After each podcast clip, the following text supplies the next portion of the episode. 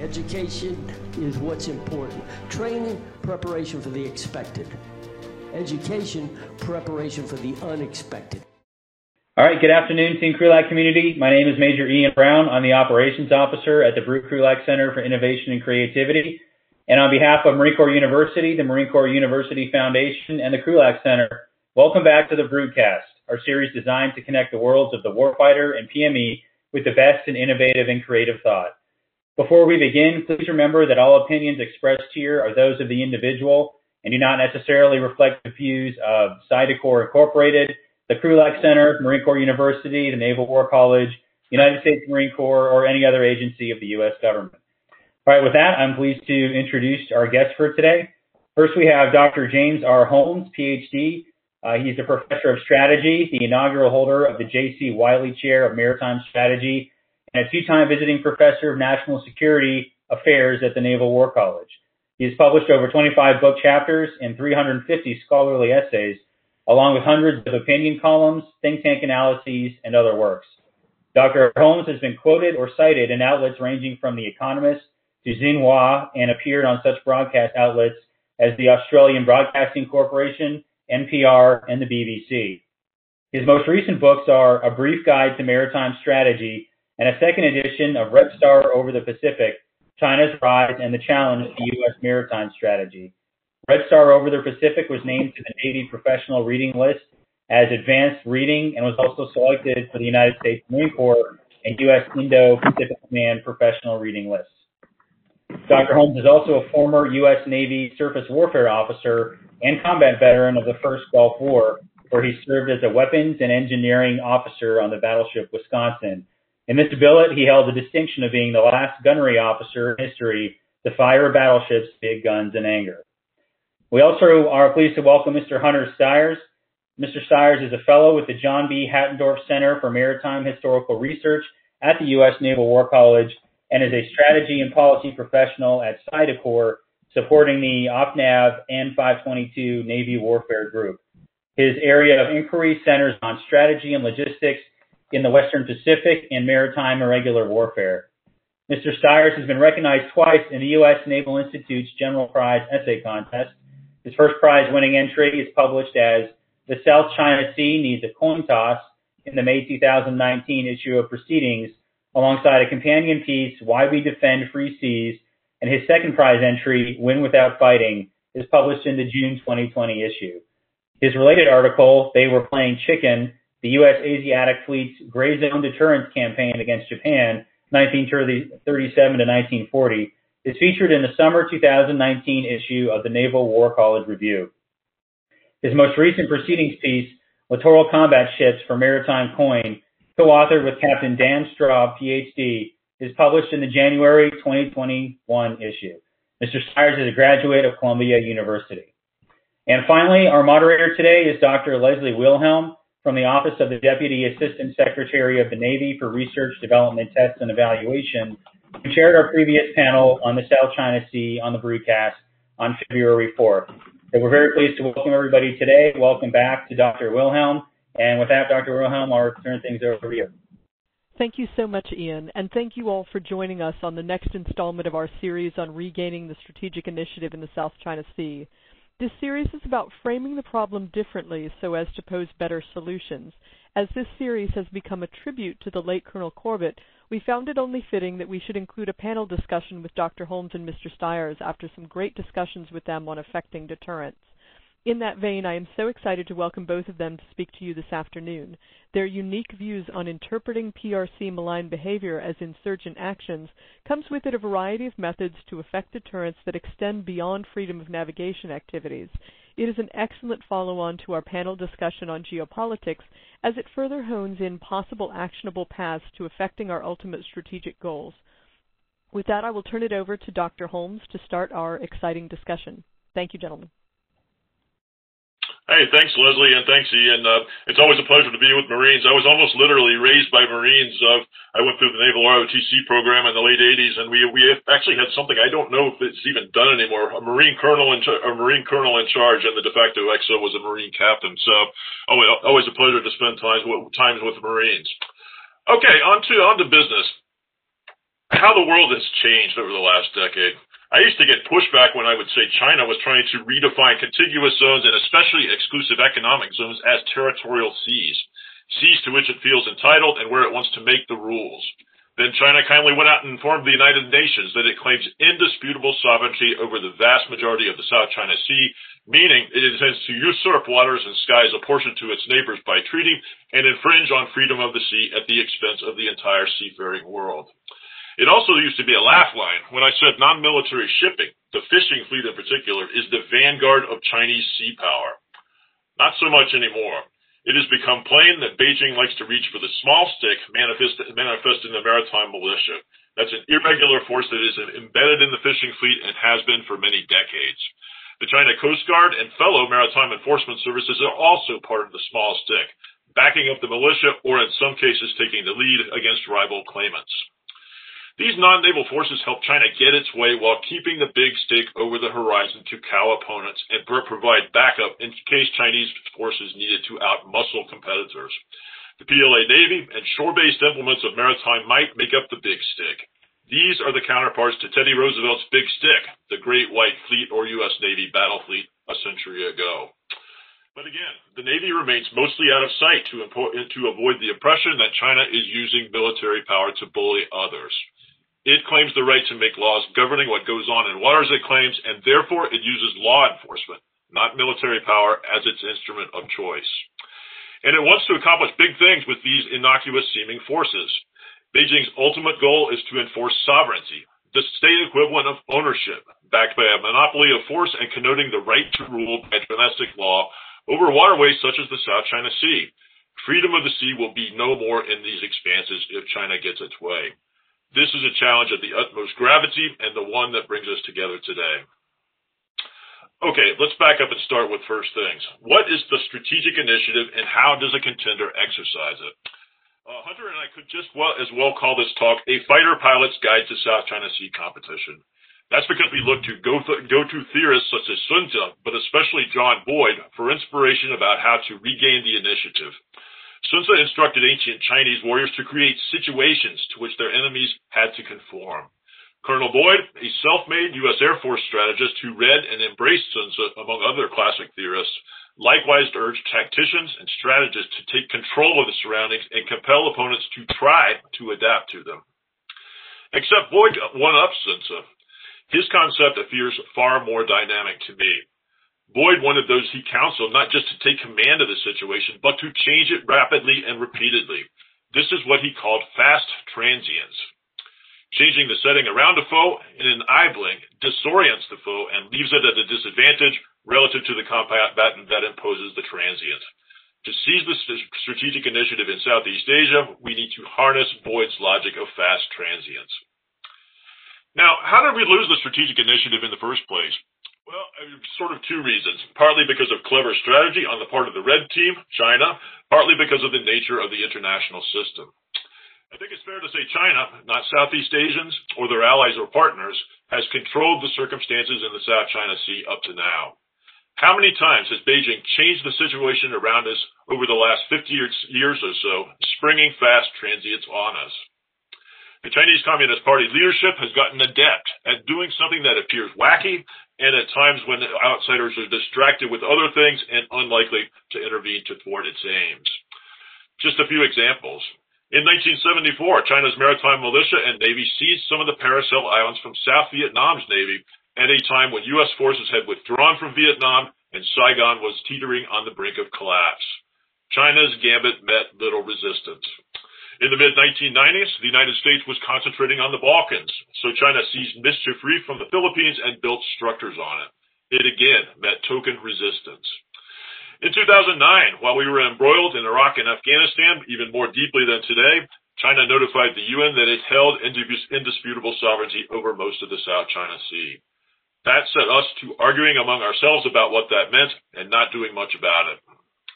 In 2013, it started manufacturing islands out of reefs and atolls, then building bases on its man-made islands. Again, protests but little resistance. And in 2016, it flouted a ruling from the Permanent Court of Arbitration at The Hague that smacked down its claims to indisputable sovereignty. Being brassy has become China's mode of operations over the past decades. Who does that? This was the tenor of the responses to these moves, both in the region and here on this, side of the Pacific. And that was the point. Americans and other parties were taken aback, and that was by design. Chinese policymakers and strategists have displayed an acute understanding of the psychology, or the psychology rather, of the custodian of an existing political system, whether the system is a domestic order within a single state or the international order that spans the globe. We want to preserve the status quo that is, and that warrants a defensive and somewhat passive strategy. Meanwhile, Beijing entertains revolutionary ambitions. It wants to replace what is and thus has gone on offense. Or perhaps its ambitions are counter-revolutionary, since it wants to repeal its century of humiliation and reinstate what Chinese regard as the natural sinocentric order of things that was overturned during the 19th century. Either way, its ambitions make for a psychological mismatch that bestows advantages on the challenger, China. John Boyd might not approve of Beijing's purposes, but he would instantly recognize and might applaud its methods. Henry Kissinger hints at this. He informs us that the guardians of an established order have a blind spot toward revolutionaries. We might call this the oh, you're serious effect. It is really hard to believe it when someone makes outlandish demands on you, especially when you preside over a generally benign system. You tend to pause and dither, and in so doing, grant the revolutionaries maneuver space, or, in the terms we are using today, the strategic initiative. Counterinsurgent theorist and practitioner David Galula also hints at this blind spot, noting that the incumbent government of a state is prone to waffle during what Galula calls the cold revolutionary war. That's the phase before the outbreak of an insurgency when it's not clear there will be an insurgency. The government might just be facing legitimate political movement aimed at reform. It hesitates before a crackdown. Think about the burden that uh, pre-revolutionary ambiguity imposes on political and military leaders, especially when the resistant movement deliberately obscures its goals, as China has. Few governments relish cracking down on citizens, so they are prone to exercise self-restraint until and unless their rule comes under violent challenge. Constitutions limit what they must, must do. So do, so do domestic laws and international covenants of all types. Ethics and morality can come into play, and on and on. The keeper of the regime tends to wring its hands until the challenge becomes violent and thus undeniable. It cedes the advantage.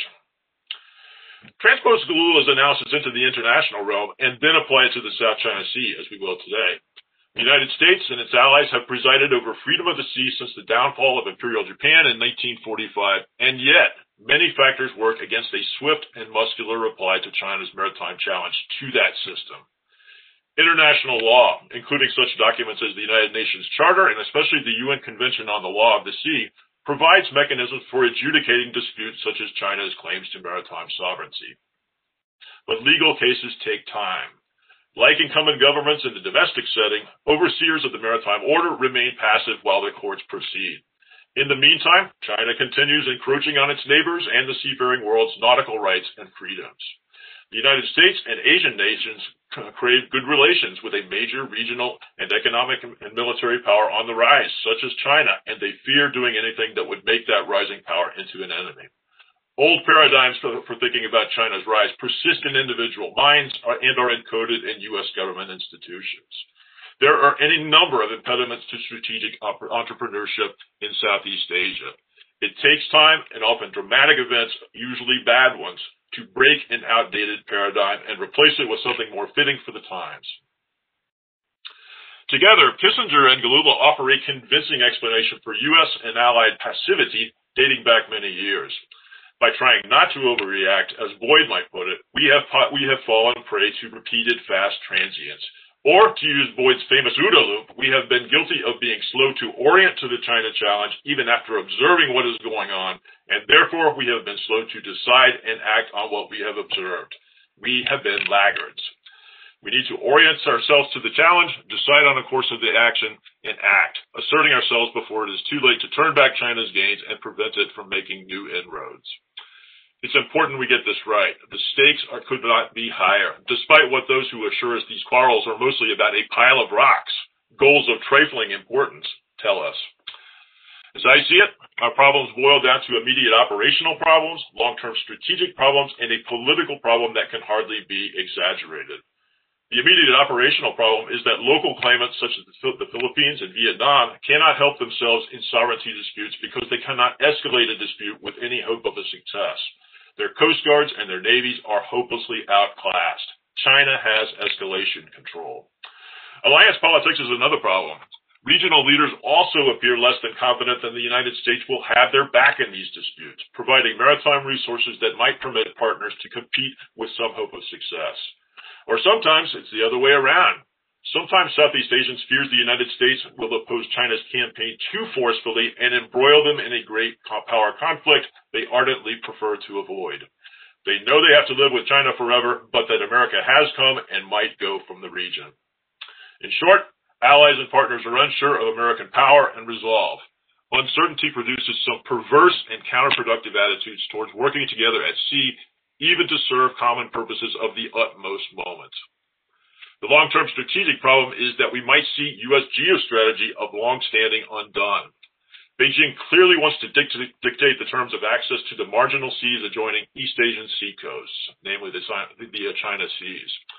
If others yield to its vision of indisputable sovereignty, the rules of access will be made in Beijing and will not be favorable to U.S. military access. We will see our freedom to conduct overflights, underwater surveys, and other lawful military activities curtailed, and thus will not know potential battlegrounds where we might have to fight. In turn, we will find it hard to pursue the rimland strategy we have pursued at least since 1945 and arguably before. Access denial threatens our entire strategic position in East Asia and could encourage similar challenges elsewhere in the world. Over time, we might see our forward strategy in the rimlands undone full stop. Which brings me to the ultimate political problem. If China can declare and enforce sovereignty over marginal waters because it is strong, what's to keep other coastal states from asserting sovereignty over waters they covet? Nothing, in principle. The principle of freedom of the sea, in other words, is at stake, and with it, nothing less than the liberal international order that has served us, our allies and partners, and indeed our adversaries, well since 1945. So, what do we have to do to take control of the situation and prevent these sinister things from happening?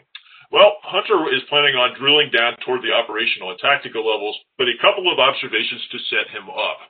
First, Clausewitz, or rather Clausewitz's translators, help us classify the nature of the South China Sea Challenge in operational terms, in actionable terms.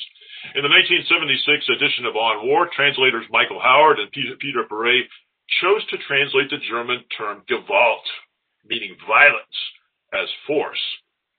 But these things are not synonyms, precisely speaking. It is possible to use force without using much or any violence, and that seems to be China's key insight in the South China Sea. In physics, after all, force means applying energy to an object to move it. Hunter will contend that China is mounting a kind of insurgency in the South China Sea. If so, we are talking about a nonviolent insurgency but not an insurgency whose leaders mind using force. In fact, they use force all the time. Chinese maritime forces substitute physical bulk for firepower, laying siege to, uh, to assets Beijing covets, or perhaps uh, protecting assets that it wants to that it wants to protect, and they try to overawe competitors without an actual trial of arms. Beijing wins if it disheartens competitors or convinces convinces them they cannot hold, uphold their rights at a price they can afford or are willing to pay. Second, if this is a maritime insurgency, it is taking place entirely at the lower end of phase one of Mao Zedong's famous script for insurgent warfare. If so, what is Beijing's theory of victory?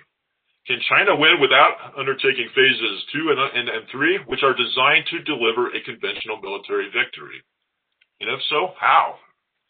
Or to turn things around, how do we, the counterinsurgents, win? Should our goals be to block the insurgent strategy repeatedly over a long period of time until our allies and partners take solace in our leadership and the leadership in Beijing gives up hope? Or should we try to compel the insurgents to escalate to violence and expose themselves as the malignant actors they are? Either way, chances are we are looking at a genuinely long-term strategic competition to determine who can outlast whom. This is a test of stamina in material and human terms. China will try to outlast regional opponents and their extra regional, extra regional rather, but benefactors such as the United States, Japan, Australia, or India, and we will try to flip the script and outlast China. As we make the attempt, we should hunt for ways to sow fear and doubt in Chinese minds. After all, fear and doubt are what deterrence and coercion are all about. That's the value of taking control of the situation rather than continuing to let China set the terms of engagement. We need to look for ways to offset, China, to offset China's local tactical advantage and give ourselves and our allies the ability to match Chinese escalation. And as we, as we ponder deterrent measures, we should look for cultural chords we can strike that will have outsized impact on Chinese Communist Party leaders. Multinational pushback seems to resonate with party leaders as do threats to dash part of, parts of China's dream of national rejuvenation. The leadership has invested enormous political capital in, in the Chinese uh, in the Chinese Navy surface fleet, threatening that might have, have outsized impact as well. All of these are avenues that we should and must must explore as we try to take charge of the situation in Southeast Asia. And with that, I will yield the floor to Hunter. Thank you. Dr. Holmes, thank you for the, those incredibly insightful remarks. I think you, you you hit the nail right on the head with uh, the use of the uh, the OODA loop that we are we need to essentially we have observed what's happening, we have not oriented, and now we need to to orient ourselves, decide, and act. And that is really exactly what the strategic concept of maritime insurgency and counterinsurgency is all about. Uh, Dr. Wilhelm, uh, Major Brown, thank you very much for uh, for having us to to um, discuss this this, this vital strategic challenge. Um, as Dr. Holmes said, nothing less than the freedom of the sea and, and the future of the liberal international order itself are at stake. So, um, by way of a, a quick outline of uh, what I'll discuss here, uh, essentially, we'll start out with a, a, brisk overview of, as Dr. Holmes uh, explained, why this is, why the Chinese challenge in the South China Sea does indeed constitute a maritime insurgency against the rule of international law and the freedom of the sea. We'll look at how, how it operates and then reiterate why the United States and its allies should care. As we transition to start thinking about what the United States and, its, and our allies can do about it, we'll look at two historical case studies that I think can guide our actions. And I think it's particularly appropriate we're having this conversation at the Brute Center because both of these case studies, Brute, one Marine by the name of Brute Krulak was a key participant in both in both of these cases.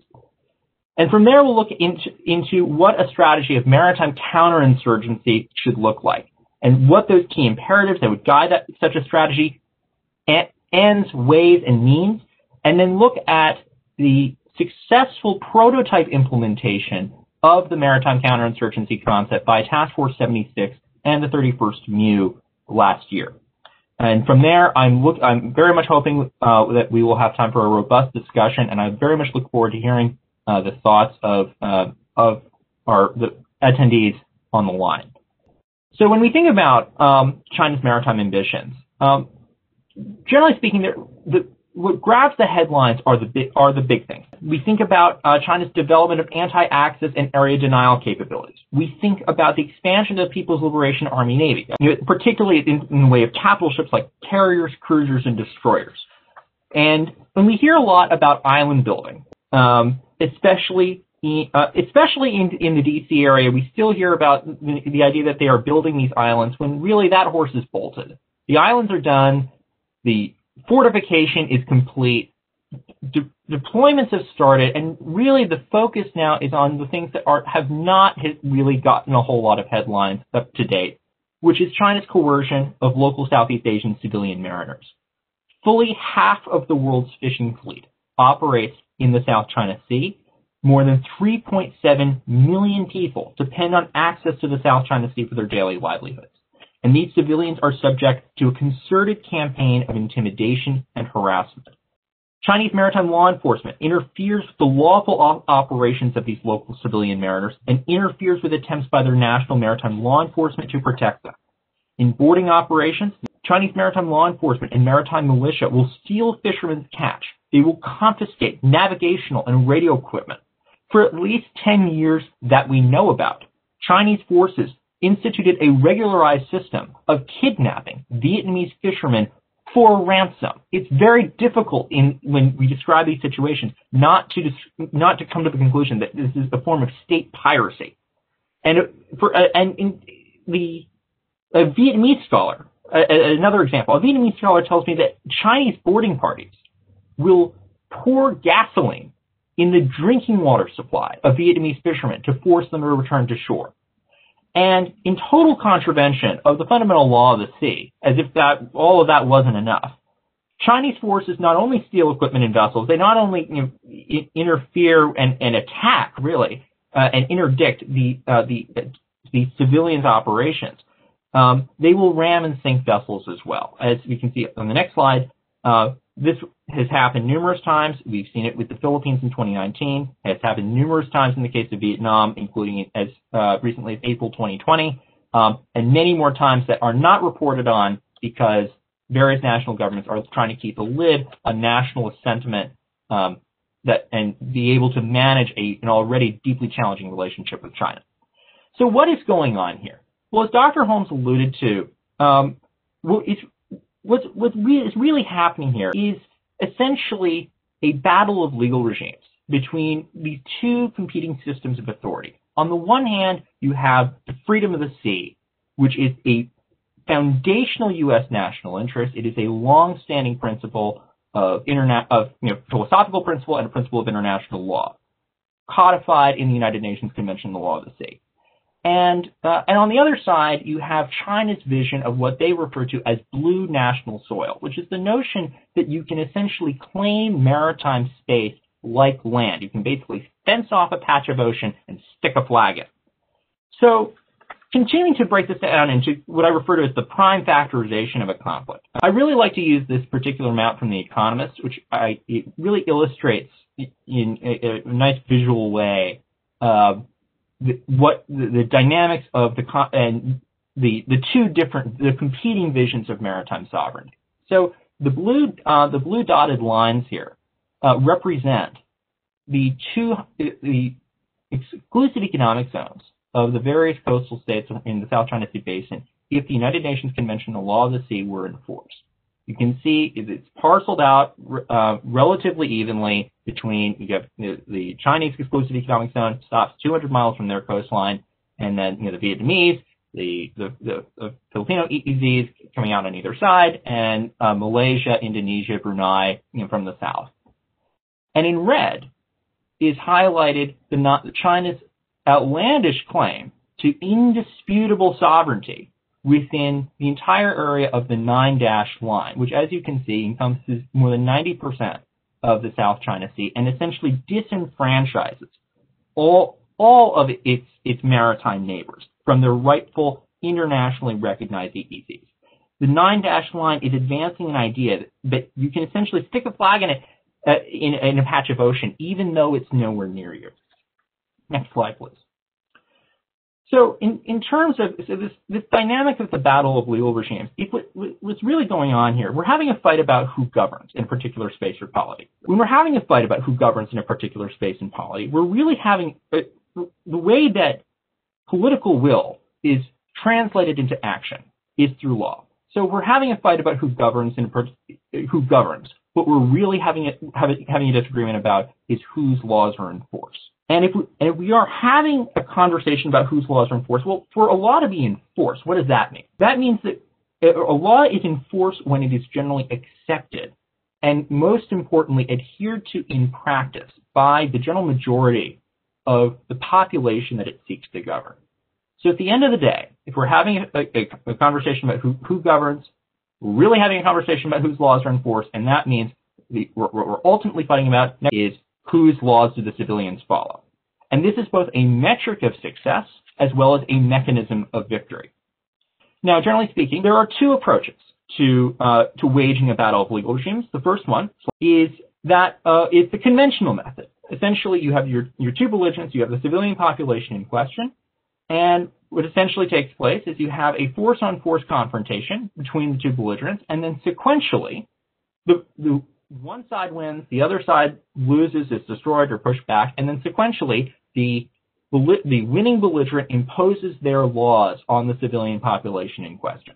The alternative is that of is what we refer to as an insurgency. Now, if if you have one of these two belligerents that knows they probably aren't going to win that kind of stand-up force-on-force confrontation, um, then you have the alternative of you can actually the weaker belligerent has the option of ignoring the other side's conventional forces, and they can simply focus on imposing, say, say I'm going to ignore the other guy and I'm going to impose my laws on the civilian population directly.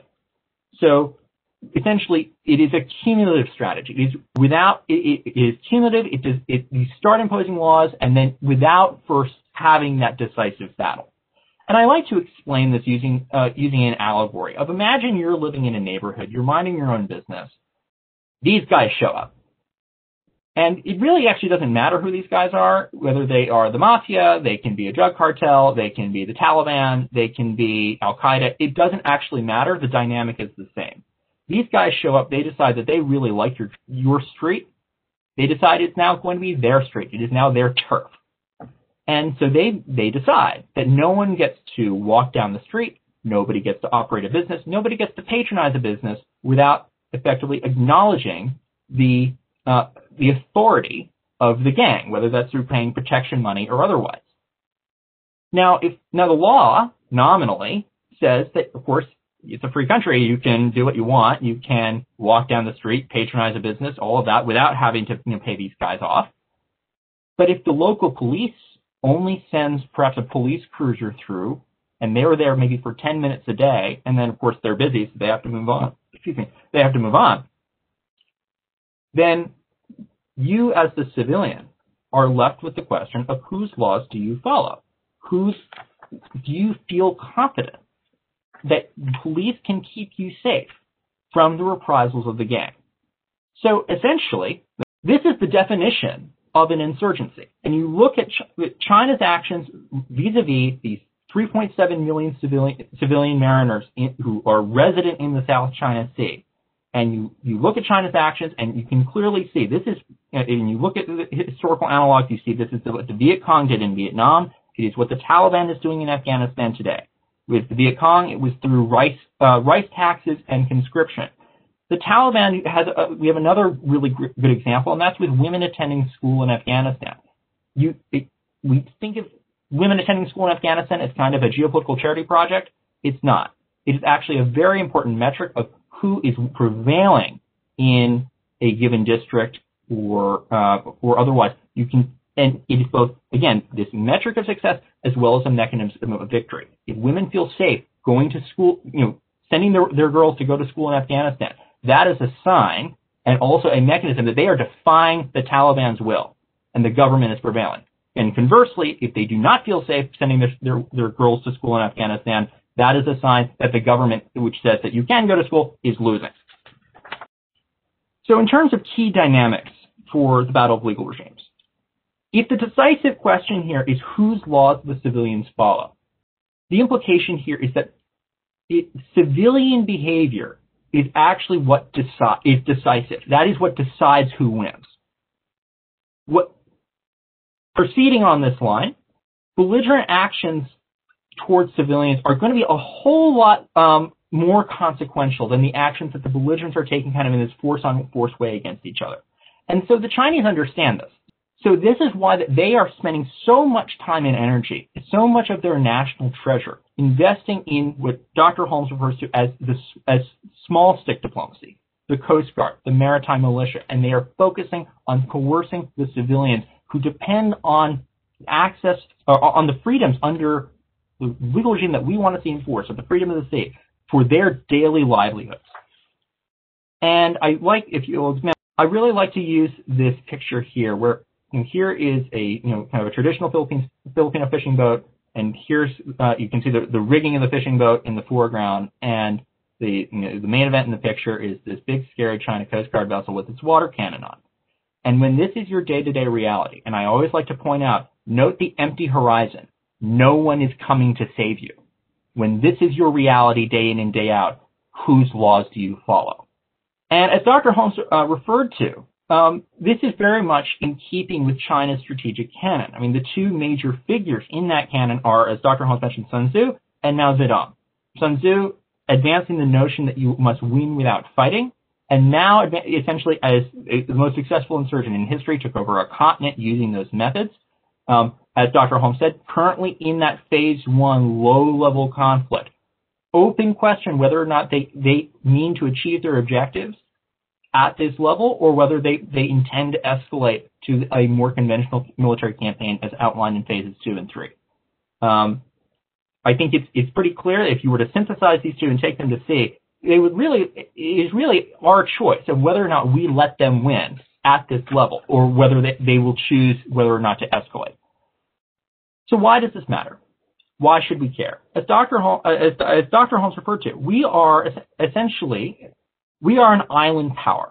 We, we are the leading, the, the, the, leading player in, the, we are at the head of a maritime order.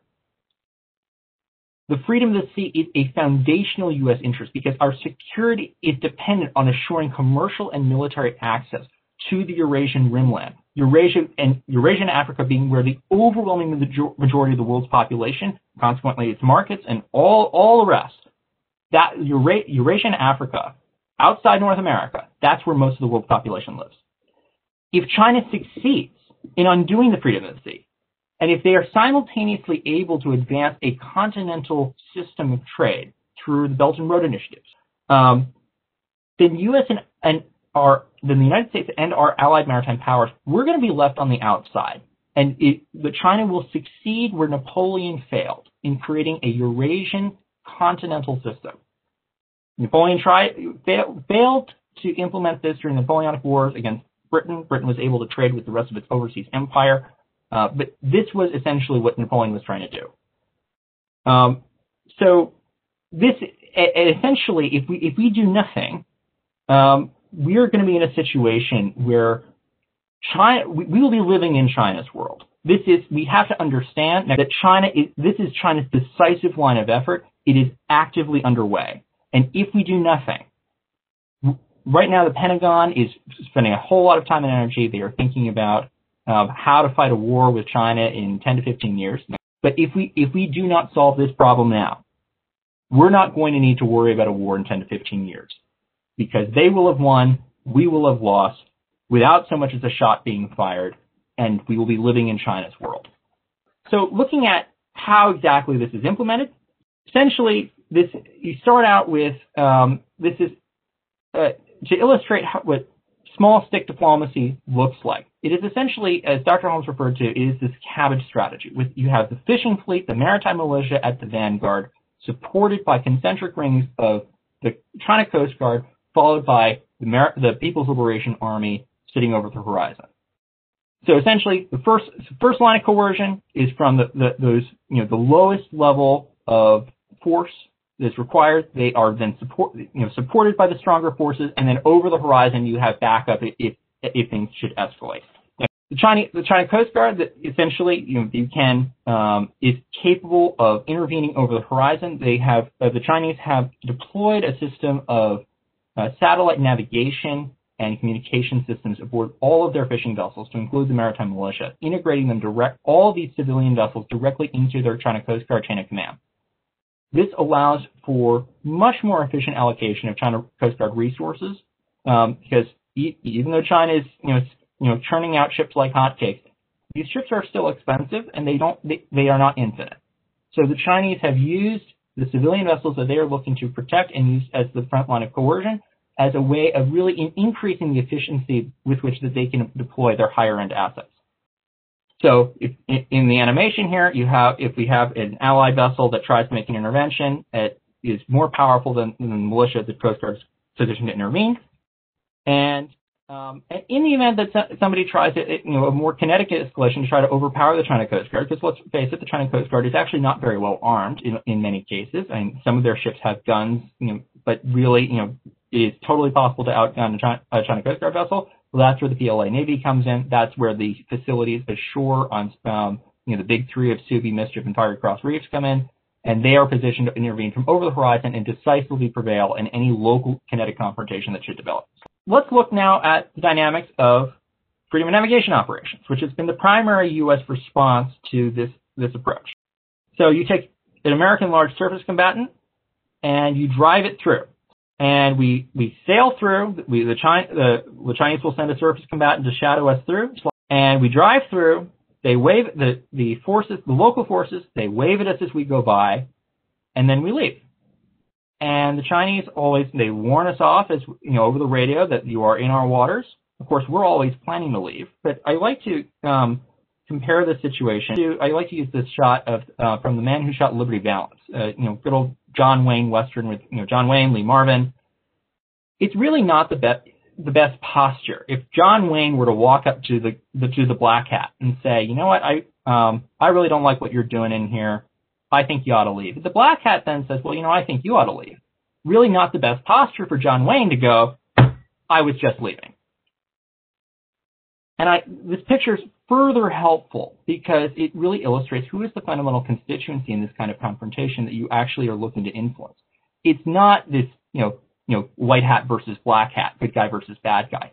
It's the civilians. It's Jimmy Stewart on the floor getting coerced by the bad guy in the, you know, in between them. It is the people, the people around them who are onlookers. So I think it, it's very, it's very useful to think about, okay, who, who are the constituencies that really matter here?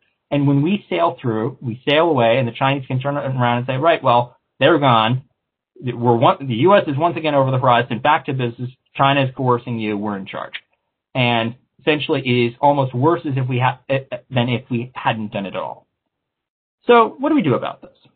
Let's let's go into get into a couple of these historical case studies. So, the first one is um, that of the uh, first one is of the uh, is the U.S. Asiatic Fleet and uh, a period where the, the, Asiatic Fleet, supported by the Marine Corps uh, contingent of the 4th Marine Regiment, uh, undertook a very interesting counter gray zone campaign during a, uh, a, pretty unique period of time where Japan was conducting a kinetic invasion of, of China, you know, full-scale invasion between 1937 and 1940. And facing them is this a very small thoroughly outmoded, outgunned U.S. contingent. So this is the flagship of the Asiatic Fleet, the USS Augusta, um, during the Battle of Shanghai on the Huangpu River. Um, while the city burns, I think it's, it's also quite striking that you know the, the place that you can see is on fire off the ship's starboard side. That's where all the big skyscrapers are right now. So just it, certainly an interesting evolution. Also particularly interesting, you know, coming back, I, I promised at the beginning that Brute Krulak features prominently in these. Um, Brute Krulak is with the 4th Marines in Shanghai, in the city. He is pr- protecting American interests, which is really, this is the, the essence of the situation. Essentially, while the Japanese are, you know, conducting this, this full-scale kinetic invasion of China, the Asiatic fleet and, and uh, these, you know, small forward deployed U.S. forces are left to, are, are, are left to contend with a Jap- simultaneous to this kinetic invasion, a Japanese gray zone effort to try and force U.S. and West and other Western powers and their interests to force them out of China, preferably without fighting. And under the command of a very talented sailor diplomat by the name of uh, Admiral Harry Yarnell, one of the Navy's only four four-star um, admirals at that time. Uh, the Asiatic fleet is able to successfully deter the, this gray zone aggression, even though they are you know, a couple of hours of steaming time from the main bases of the, the Imperial Japanese Navy in southern Japan. And you know, one of the, the critical elements here that uh, Yarnell um, employs is uh, he's a really a, radical, you know, ahead of his time exponent of mission command he will send ships to you know, di- you know different you know, far-flung stations, and he will give their commanders very wide range. He'll send you know, one you know, destroyer captain described getting sent to a um, to a port that was with American interests that were under threat from a Japanese invasion uh, that had just come ashore, and Yarnell's orders to him were essentially protect American interests. And when he asked for more specificity, he says protect American interests. What this oh, what this permits is actually uh, we think of this as actually a kind of a risky thing to do. That okay, what if some what if this junior commander who's on scene, what if he screws up and something goes wrong? It's at what it's really interesting here is that it's actually a, a remarkable risk limiting strategy at the strategic level while potentially gain maximizing. What this permits is a uh, a much more assertive local action by that local commander Yarnell can essentially pocket any gains they make And if something goes wrong, they can say, look, this was a junior guide, and we can sort this out. It can prevent something from blowing up into a larger incident than otherwise. There's a really good example of this one American destroyer that gets sent to a situa- into a situation where the Japanese are firing over them with their artillery, trying to make them shift anchorages in um, it, from a place where they need to be in order to, to maintain you know, line of sight to two different key U.S. interests. And the captain, we have his oral history, and he describes going ashore to meet with the admiral, uh, the, the, Japanese admiral who is um, uh, in command of the forces in the area. And they have this exchange, and he says, "Well, you know, you're firing over my ship, and um, if you were to hit us, we would have to respond with everything we have." Of course, the little four Piper destroyer, no one's particularly afraid of it. But uh, the admiral says, "Well, you know, I'm confident we're not going to make a mistake." Of course, while the captain is ashore talking to the admiral, there's a first, the, the first lieutenant is in command, and he is a very assertive young officer. Um, and while the captain is ashore, the Japanese let off a shell very close to the ship. The cap, the the the, the first lieutenant immediately orders the ship to general quarters, trains all the main guns on the offending main batter, uh, the the offending Japanese gun battery, which is you know a couple hundred yards away, and, and you know each of them the, the, captain and the first lieutenant. You know, the captain after his exchange with the admiral says, "Oh, the Japanese didn't fire over us again," and the this even more junior officer says, "Yes, after we pointed all our guns at them, they didn't fire over us again."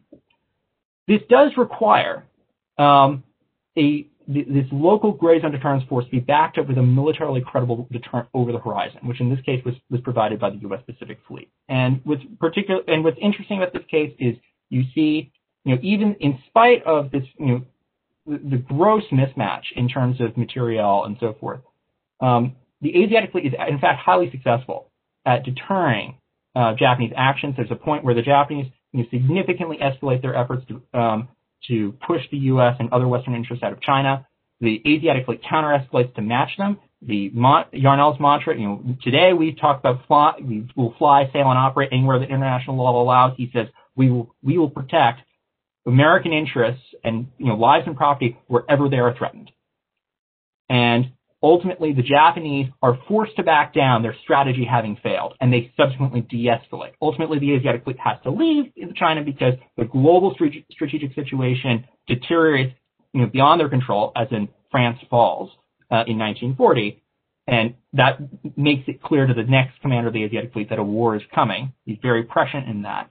Um, but uh, nevertheless, this episode is an interesting and I think applicable model to deterring uh, hostile gray zone action, even with a substantially smaller force.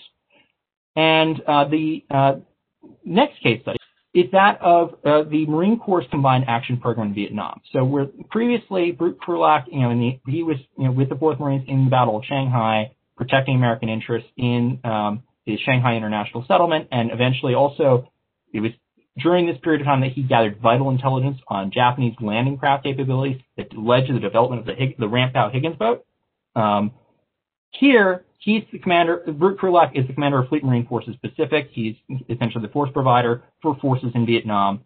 And essentially, he comes up with a, this wonderfully innovative concept that, um, that allows American forces to achieve remarkable economy of force while simultaneously being much more effective at uh, not just deterring, but in this case, it's a traditional counterinsurgency environment, actually defeating the adversary.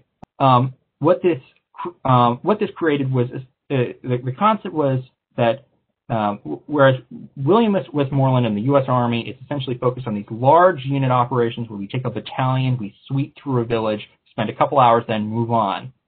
Um, important analog to freedom navigation operations with large surface combatants today.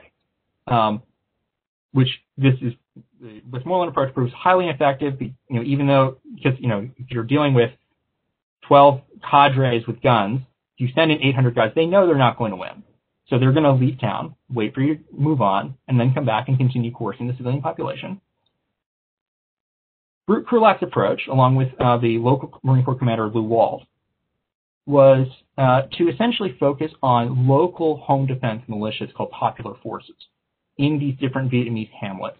Essentially, bring in a squad of Marines to work with a platoon of the um, of popular forces. to create this combined action platoon. They live con- you know, continuously in civilian communities that are dealing with an insurgent presence. They're able to, so in, from a, a tactical perspective, each component of this combined unit is raising the effectiveness of the other. So the, the Marines are bringing all the, the you know, cool toys, the operational enablers that the United States always brings to the table. That's artillery, our air support. We bring heliborne quick reaction forces, helicopter medevacs, and access to our logistics chains. Meanwhile, the popular forces, they're bringing local knowledge, they're bringing determination to defend home. And the, the critical element with this approach is a, is, the is a persistent presence, which is something that the Asiatic fleet sought to achieve as well. as you know, a persistent, to, you know, it's similar to what the Chinese refer to their current operations in South China Sea as endurance warfare. Um, this is about establishing, as it was used at the time of the Vietnam War, credible permanence in the eyes of the civilian population. What this, in terms of the operational level and what this allows us to achieve, the, the Combined Action Program allowed essentially the, the, the counterinsurgent forces to fight like insurgents. We are you know, living in and amongst the civilian population, seeking to provide them with protection, you know, and go after the, the people who are coercing them, who are you know essentially imposing rice taxes, who are, who are conscripting their youth, um, all of that. We show up and we stick around.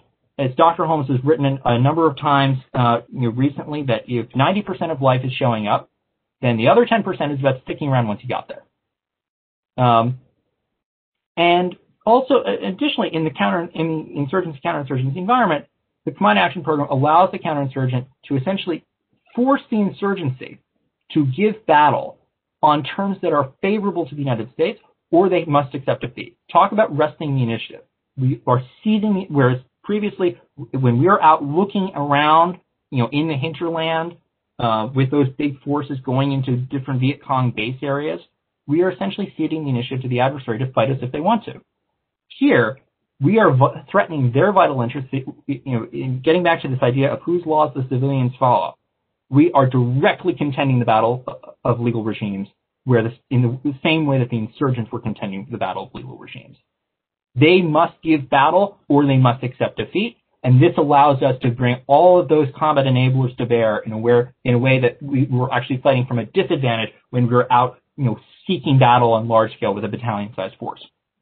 Um, so in terms of results, you get with a remarkable U.S. economy of force. We are we in terms of we, we put in 2,200 Marines. That's in terms of the same number of riflemen as the Marine Corps Rifle Battalion. We yield a force of 20,000. That's the same number of riflemen as in a division. Using the statistics available at the time, you see measurably higher degrees of civilian population security you see proportionally fewer U.S. and Allied casualties and proportionally more casualties inflicted on the insurgents. Um, so, um, so um, starting to think about okay, what does we want? What does maritime counterinsurgency start to um, start to look like? So, in terms of historical takeaways, if, if we try to synthesize these two cases into something that we can work with, for starters, as long as China continues to think that they're not going to go, they don't want to go to war, you have something that is starts to look kind of similar to the situation the Asiatic fleet faced, where the Japanese did not want to go to war between 1937 and, 19, and 1939. They were not interested in that, but they still wanted to get their way. What that meant, however, is that they are going to do everything they possibly can to try and force us out. You know, think of you know the artillery shelling over the USS Bulmer in in, in uh, Amoy Harbor, now Xiamen that situation I was describing with the first lieutenant and the captain. But they are going to be constrained in their degree to directly compel us to do what we want, or do what to make us do what they want. Likewise, we're going to be constrained. We think a lot about how we, we're constrained, and if we're not going to war, we're not going to be able to, you know, shoot at them first. Well, guess what? If they don't want to go to war, they can't shoot at us either. Um, what the, the implication of this is pretty important. Strategies that rely principally on deterrence by punishment are going to be much weaker than, um, you know, so essentially deterrence by punishment being, okay, if you cross this line, I'm going to screw you up, as opposed to something where I'm going to keep you from crossing the line, or I'm going to make it painful for you to cross the line, in, a deterrence by denial strategy. If it's all about testing the limits under which you are going to activate your deterrence by punishment, that, that's the entire premise of this strategy. So what we need to do, if we have essentially, uh, as it was um, put very well by uh, a colleague in the Pacific Fleet, if right now we have a um, a periodic high-end presence, if we are kind of like the SWAT team, using the police analogy, what we need is something that is going to be closer to the beat cop, something where we are going to be on scene. Where okay, maybe you can overpower the beat cop, maybe it's a body with just a baton, but now, like that's the trigger. That's you know, if you mess with the body, then you're bringing in the SWAT team. Um, so essentially, this combination of deterrence by denial combined with the threat of punishment in case you attack that deterrence by denial force can be much more effective. And then the last, and then the, the last point, um, economy of force is going to be critical. This is a, again that phrase endurance warfare. This is about staying in the game, and it's going to be critical from a political point of view not to mention the economic point of view, to be able to you know, try to make this as cost efficient and sustainable as possible. And that means you got to work with local allies and partners. It means, you know, frankly, from an access and basing, you know, perspective, I mean, they're right there. Um, not to mention it's their, you know, exclusive economic zone for trying to help help them defend. Combined action is going to be a lot more effective. Um, you know, working so working with local partners is going to be a lot more effective than if we try to do this by ourselves. So in terms of so getting into kind of an ends, ends ways means kind of conversation. So in terms of objectives, first off, we have to protect these local civilian mariners from Chinese depredations on their rights. Um, you have to. It, this requires what the Combined Action Program sought to implement, which is this notion of credible permanence in the in specifically credible permanence as a perception in the eyes of the civilians and in the eyes of their governments. And then you, using this, you know, the greatest degree of U.S. economies of force so that we can stay in essentially indefinitely, um, we want to make, we, we have to work with these local partners. We want to make sure that this is something that we can sustain for years, if not decades. We need to, this is just, this is a vital U.S. national interest. Um, this is something that we do need to protect. If it goes away here, it, as Dr. Holmes said, there's no reason to believe that there will not be others to follow. You know, um, China's approach to this you know, revisionist sense of maritime sovereignty that you can you know, stick a flag in, uh, both in the region and around the world. This is something we we must do, or we are going to see our entire strategy undone. Now, in order to accomplish this, we need to make sure that we can continue to do it for a very long time. So that means the, cap, the capital ship fleet that we have is already kind of overstretched. They're also not necessarily the right tools for the job because they're you know, really focused on that high-end warfighting rather than low-end low-end deterrence by denial. You want to try to avoid straining those guys as much as you can. And so, um, in a way, the capital ship role is going to be much closer to maintain the militarily credible warfighting posture to deter an attack on whatever smaller force you have doing that deterrence by denial of maritime counterinsurgency. In terms of ways, kind of some guiding principles. For starters, we need to make sure that in getting continuing on this realm of military military credibility, how we plan to fight is needs to be influenced by how we're postured short of war. What that means is that we we don't get to we, there's thoughts out there that oh we can just kind of withdraw to the second island chain um, and you know shoot long range hypersonic missiles at somebody from Guam. That's not an option because unless you are going to run away in peacetime, um, if you are not ready to fight from that forward position where you are, you know, seeking to protect um, these civilians and you know, and our allies and partners from uh, uh, from gray zone to you know aggressive action, um, you're going to lose. You're either you, and likewise, how we're postured short of war has to be influenced by and ready to support how we plan to fight. So essentially, it, it goes both ways. You have to have a symbiotic relationship between uh, the gray zone deterrence force and the high end deterrence force.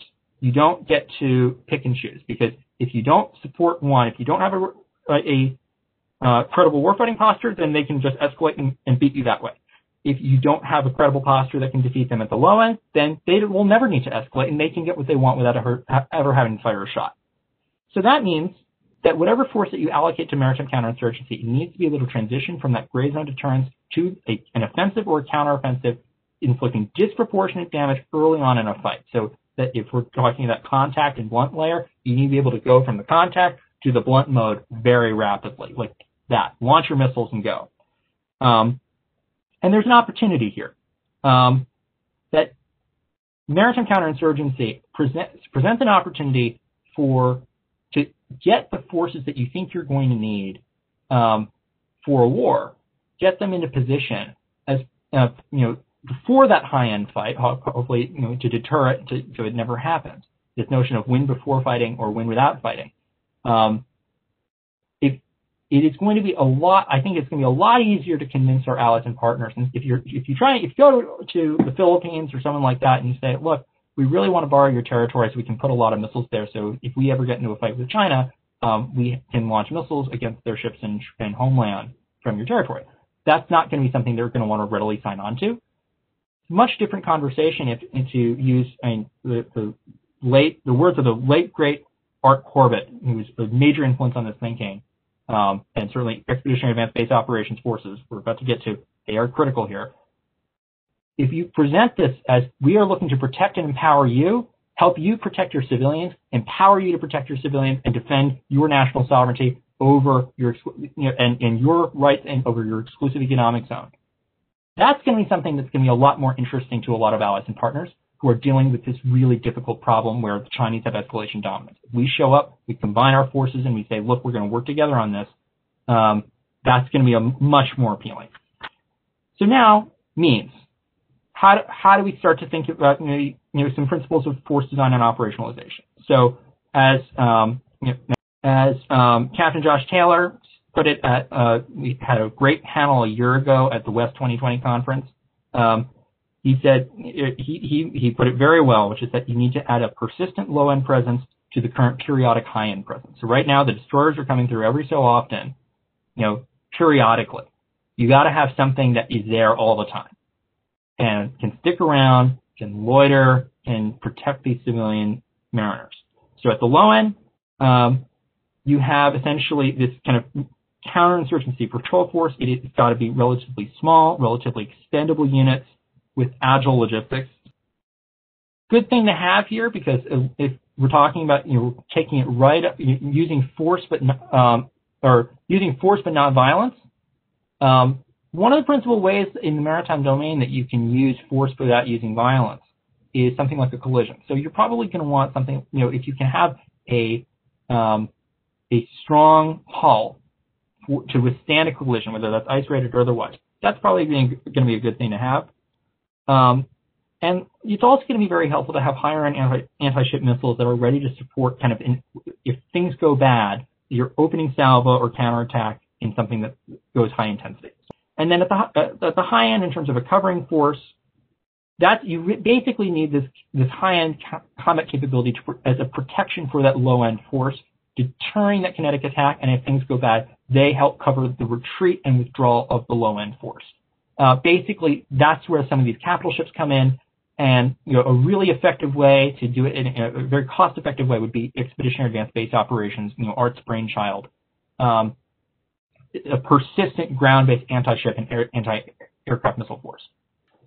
So, in terms of some of the combatants that we're think, you know, that would make sense, you've got things like the Japanese Hayabusa class, you know, the, the Korean equivalent, the PKG, uh, littoral combat ships, we're going to get to how they were actually a hero in the prototype implementation um, last year.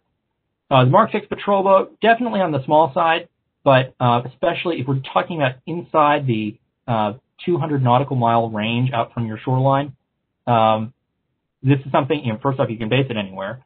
Um, you can, if you support it with an agile light tender that can shift around in all those wonderful harbors that the Philippines has, um, or Vietnam, likewise.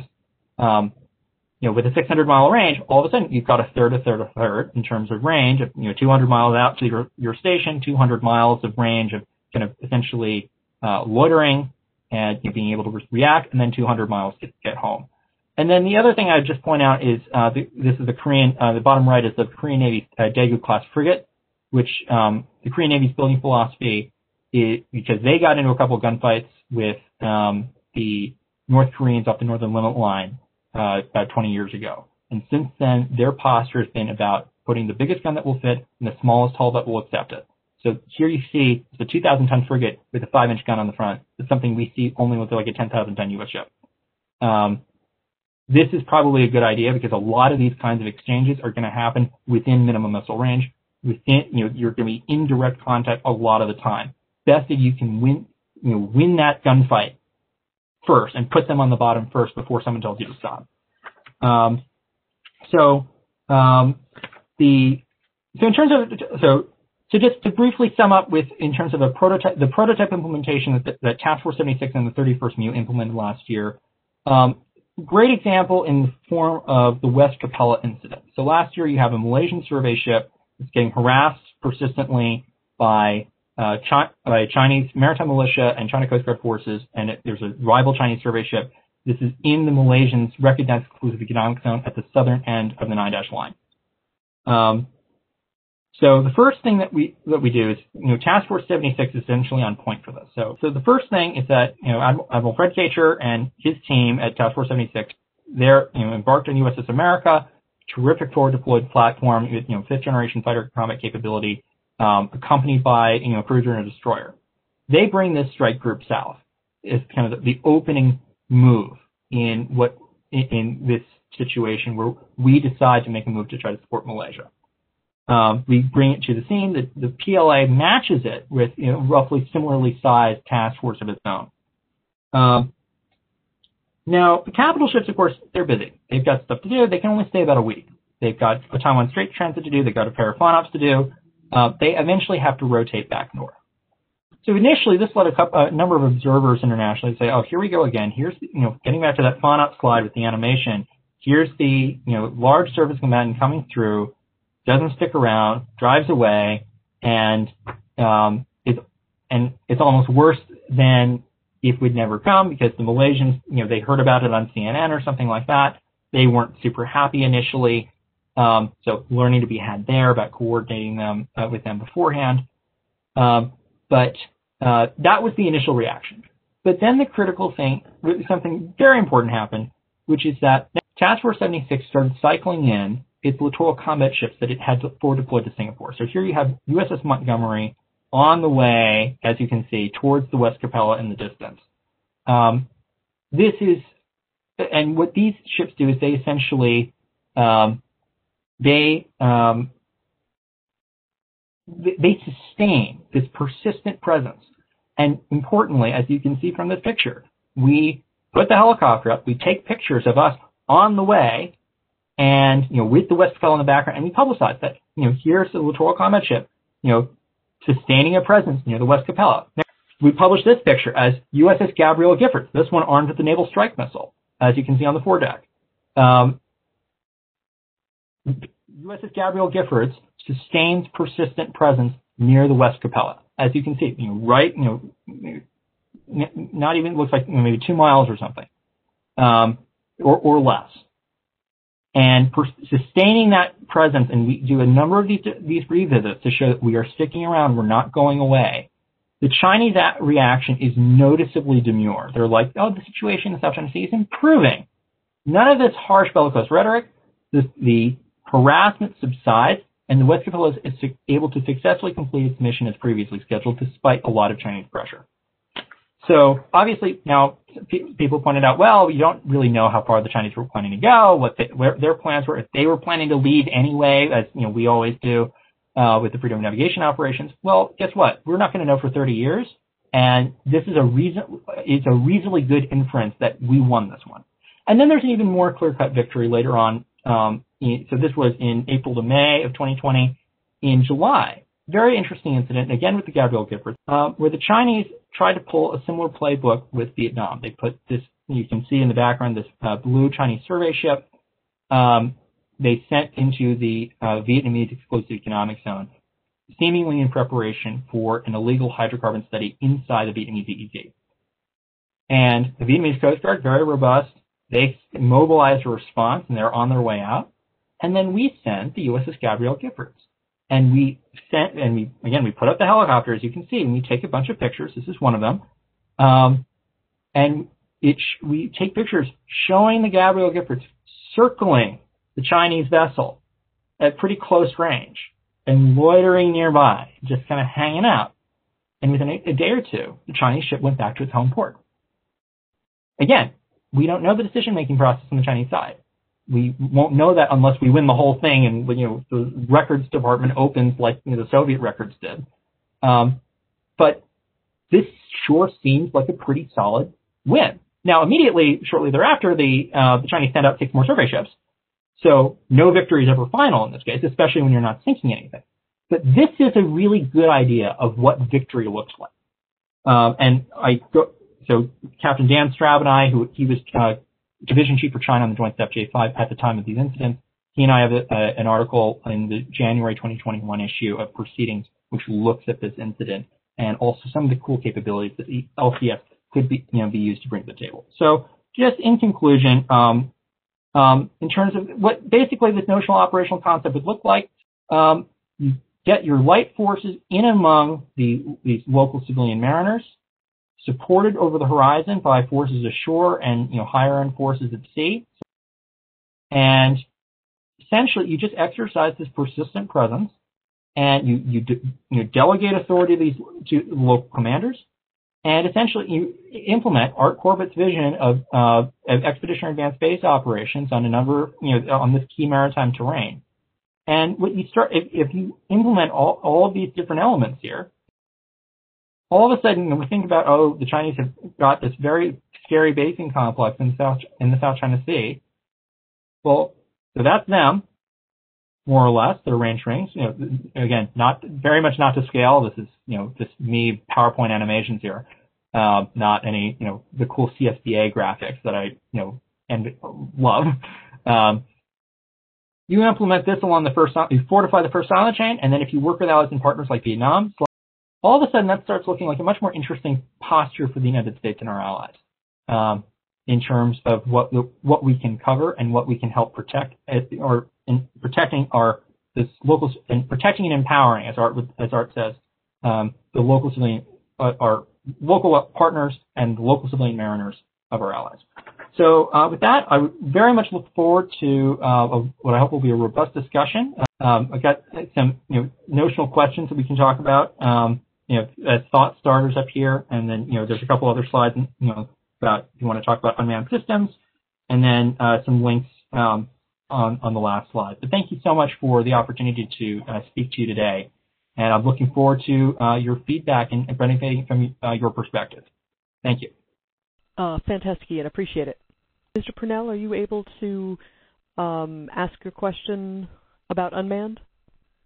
Well, it was it was uh, semi-rhetorical to the community that um, it does not appear that unmanned vessels really contribute anything to the counterinsurgency effort during the competition phase, uh, other than potentially as uh, recording devices. But in terms of actually executing uh, sovereignty or supporting uh, administrative control uh, by our allies, um, they don't really contribute much. Doc, do you want to take that one first, or? Um... Oh, okay. Yeah, we, we, I was actually going to let you field it because we were ta- we were having a side uh, a side discussion about it while you were talking. But I, basically, the gist of what we what we were talking about is, I don't know. It, I, mean, I could be convinced otherwise, but I I have doubts about it. I mean, it's a, when you start talking about substitute. I mean, Admiral Wylie he tells us that his classic quotation about military strategy. It's about control, and control is exercised by the man not not by a gun, but by the man holding a scene, holding a gun on the scene, and like you said, staying staying there for very long periods of time in order to in order to assert that presence. I don't. It, it just feels it just feels like if we start relying on uh, unmanned systems, it, it feels like we're trying to take the human out the human out of a human enterprise uh, called called competition, which I think you could describe it. I would certainly describe as a virtual form of warfare designed to shape perceptions among audiences that matter. So I could say I could see some marginal importance for them, but uh, as far as making them the main uh, the main bearer of our of our strategy in the South China Sea. Yeah, it, it, just goes against the grain. But uh, but again, Hunter may have other ideas. We certainly did not uh, coordinate our ideas on, on these things. I, I very much agree. Um, I think that um, unmanned vehicles in general are, on the one hand, they're very, they can be very helpful and they're very cost effective to provide, um, uh, certainly you know, enhance ISR capability. Um, you look at, um, there's a lot that they can contribute for sure. I mean, especially when you think about if whether or not we field something similar to the, Jap- the Chinese Beidou satellite navigation systems that they put on their civilian vessels. That kind of ISR capability of literally eyes on the water could be provided in some respect by you know unmanned systems so that there's a role for them to be to play particularly in improving the posturing and the efficiency of deployment of our manned assets. Um, that said, in terms of unmanned vehicles as presence vehicles, you know, presence unto themselves, not supported by people um, who are actually on the scene, uh, you know, at sea or in the air, um, that's going to be a lot less effective. I mean, I think one of the most effective practitioners of this kind of, whether it's gray zone or you call it, whether you call it gray zone warfare or maritime irregular warfare, is Iran. And we saw in 2019, um, and I wrote about this in uh, the article in for the General Prize in 2020. We have seen, we saw multiple sovereign U.S. aircraft fired upon and shot down by Iran in 2019 with no U.S. response. And now, we can go back and forth as to whether or not the U.S. response would have been appropriate, as you know, some were discussing and we were in, on the verge of implementing at the time.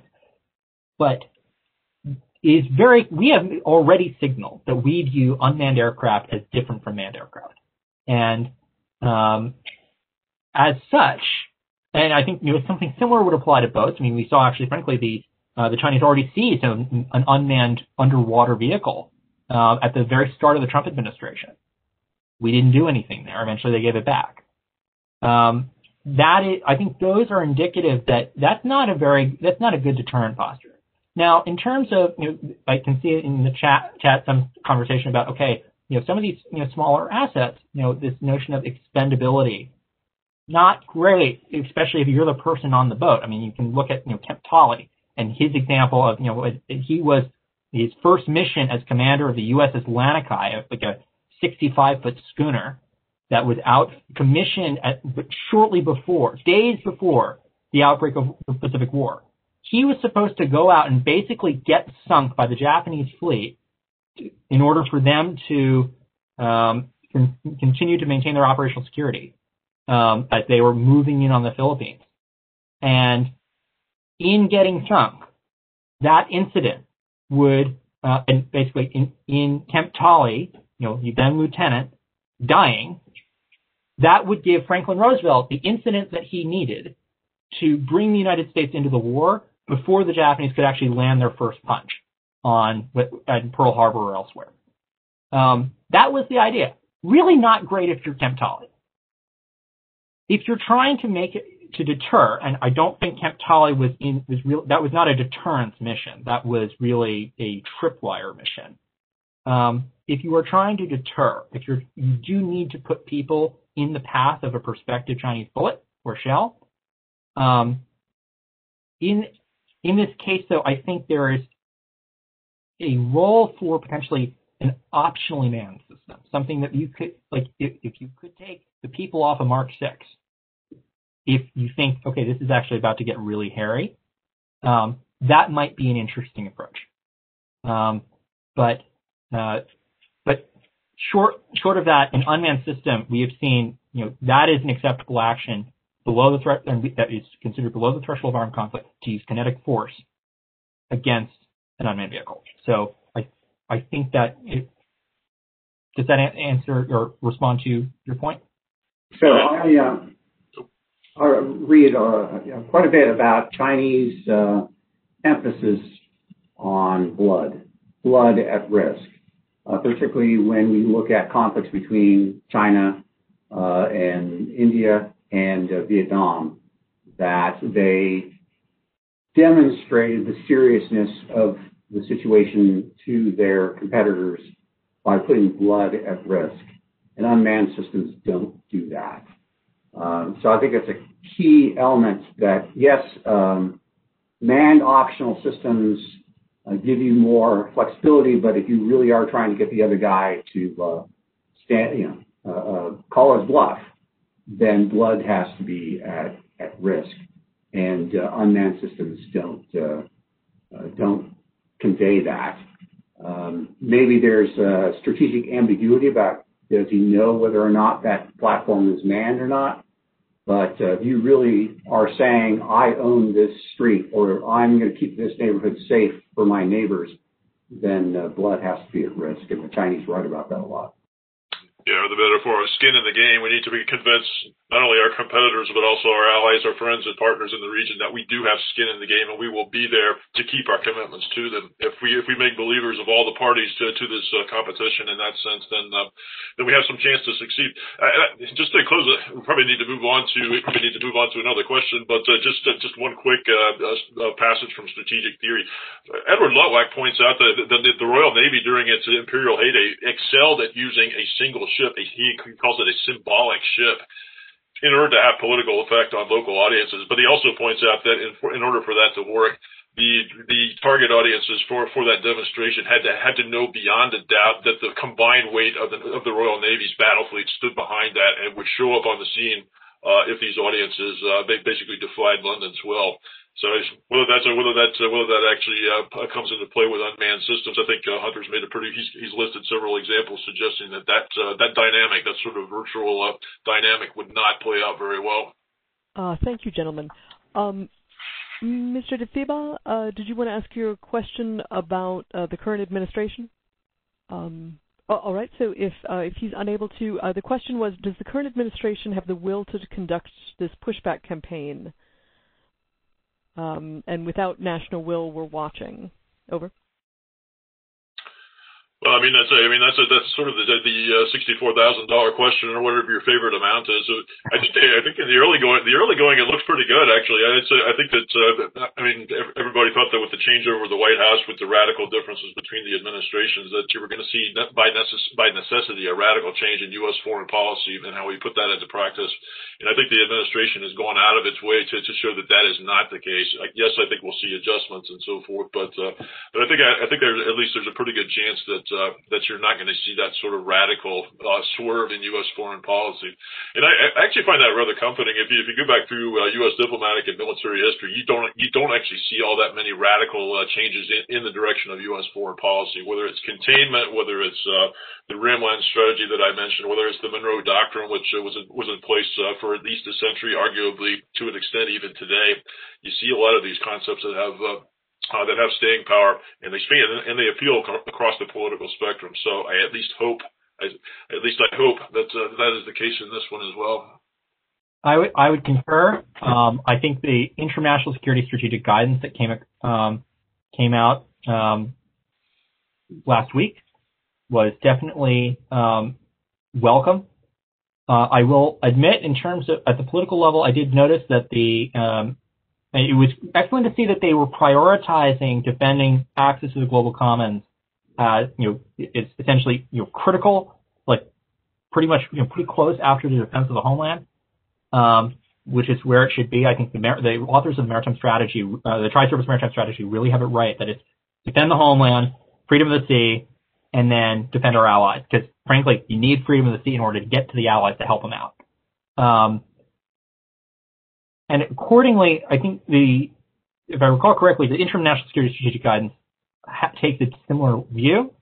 The only point I would make is that they would, they seem to adopt the old Obama era nomenclature, which is referring to freedom of navigation and overflight. Frankly, it's bigger than that. It's about the freedom of the sea. And um, that is a larger concept than freedom of navigation. Freedom of navigation is a subset. Freedom of overflight is a subset. But fr- frankly, it is a much broader conversation. It is the um, it, it is about a legal and philosophical principle for which the United States has gone to war no less than six times.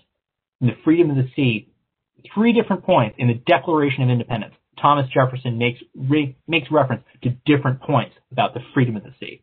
So I think my own view, I mean, he doesn't use freedom of the sea, but he talks about you know how the British have you know, cut off our trade with all parts of the world, that they have uh, impressed our sailors and they, you know, forced them to take up arms against their countrymen on the high seas. And he has, he has uh, ravaged our seas, you know, plundered or plundered our coasts, our, our seas, ravaged our coasts, and destroyed the lives of our people. You know, three different points in the like our founding document. This is something we really care about, and rightly so. So I think that freedom of the sea all the way. Yeah, we we should stop talking about freedom of navigation. That's a small subset of freedom of the sea, and in fact, that hands that hands a, car, a trump card to uh, to our opponents. I, back when it, back when the PLA Navy used to show up in Newport from time to time, which unfortunately they don't anymore because things have gone south. But uh, they they would have, oftentimes the lawyers among them would say we don't oppose freedom of navigation. They don't oppose movement from uh, from point A to point B for commercial shipping or even for military shipping, perhaps, as long as you don't do anything military that's uh, that's that's codified in the UN Convention on the Law of the Sea. All the things they've been uh, uh, complaining about for many years, all the way back to the EP3 incident in 2001 or, or even before that. So if, if we if we play this if we play this on their rhetorical grounds and talk about freedom of navigation, we're almost we're almost conceding the point that we we should not be able to familiarize ourselves with the battleground or with the, with the with potential battlegrounds by doing uh, sur- surveillance flights and all that kind of stuff that we do do. So I, I really would like to see us uh, get our get our uh, linguistics straight, but uh, if we haven't quite got there yet. Absolutely, and I would just also add one other point. There is a popular notion in in some parts of Washington, uh, particularly around uh, I'd say self self-described realists, where they say, "Oh, the um, the United States has no interest in, free, in civilian freedom of navigation. We only care about military freedom of navigation. This was a point that uh, Tom Christensen made at um, the Current Strategy Forum in Newport um, a few years ago. That people are there are certain people who like to talk about civilian freedom of navigation, and we don't actually care about it. It's only military freedom of navigation that actually matters. And I really strongly disagree with that because if you want military freedom of navigation, you have to defend civilian freedom of navigation. And one of the key responses from a lot of these uh, our allies and partners in the region is they when they watch our freedom of navigation operations, they're like, "Cool for you that you get the U.S. Navy, the the mightiest seagoing force there is, gets to sail wherever it wants, but." We don't get to sail wherever we want. Our civilians don't get to go where they want. We, our civilians don't even get to use their own internationally recognized exclusive economic zone. How does this freedom of navigation operation help us? So that is really what the maritime counterinsurgency strategy is trying to implement. Is to again to come back to Colonel Corbett or Colonel Art Corbett's words is about protecting and empowering our allies. That it's not about us. It's not about us versus China. It's not about our own military freedom of navigation rights. This is about standing on principle. And when we it, you know, we stand on principle, we will be much stronger for it. Yeah, it's not enough to come and go. You got to go and stay. Well, gentlemen, it's uh, just past 3:30, and I I have to admit I think that's a phenomenal foot stomp to end on. Um, I think it really speaks to um, the looking at this problem differently, which is the the theme of this series, and so I, I think that's a great place to to end. I think it's been an excellent talk. I have always, as always, have learned uh, a tremendous amount from both of you. Uh, appreciate it as always, and looking forward to uh, future discussion and future projects uh, that involve these ideas. So, Ian, did you have any last words? Uh, not, not uh, nothing except to say again, thank you to Dr. Holmes and Mr. Stires for for joining us for the conversation today, and as well, thank you to Dr. Wilhelm once again playing a huge role in helping us put these things together and continue this series on regaining the strategic initiative in the South China Sea. So, and I'll mention to our audience, uh, thank you for sticking with us for this this whole time. And I'll also note that I know from uh, Dr. Wilhelm and her community, uh, we're not done with this series yet. We'll have some future iterations coming on down the road to keep the discussion going. So uh, again, thank you to the audience. Thank you to our guest today and Dr. Wilhelm for helping us put this together. For next week's broadcast, we will be back in our Thursday afternoon time slot where we'll be welcoming some new partners from the Modern War Institute of West Point's Project 6633 to discuss Arctic and Antarctic security issues. So I got to thank you all, and we hope to see you all then next week. Education is what's important. Training, preparation for the expected. Education, preparation for the unexpected.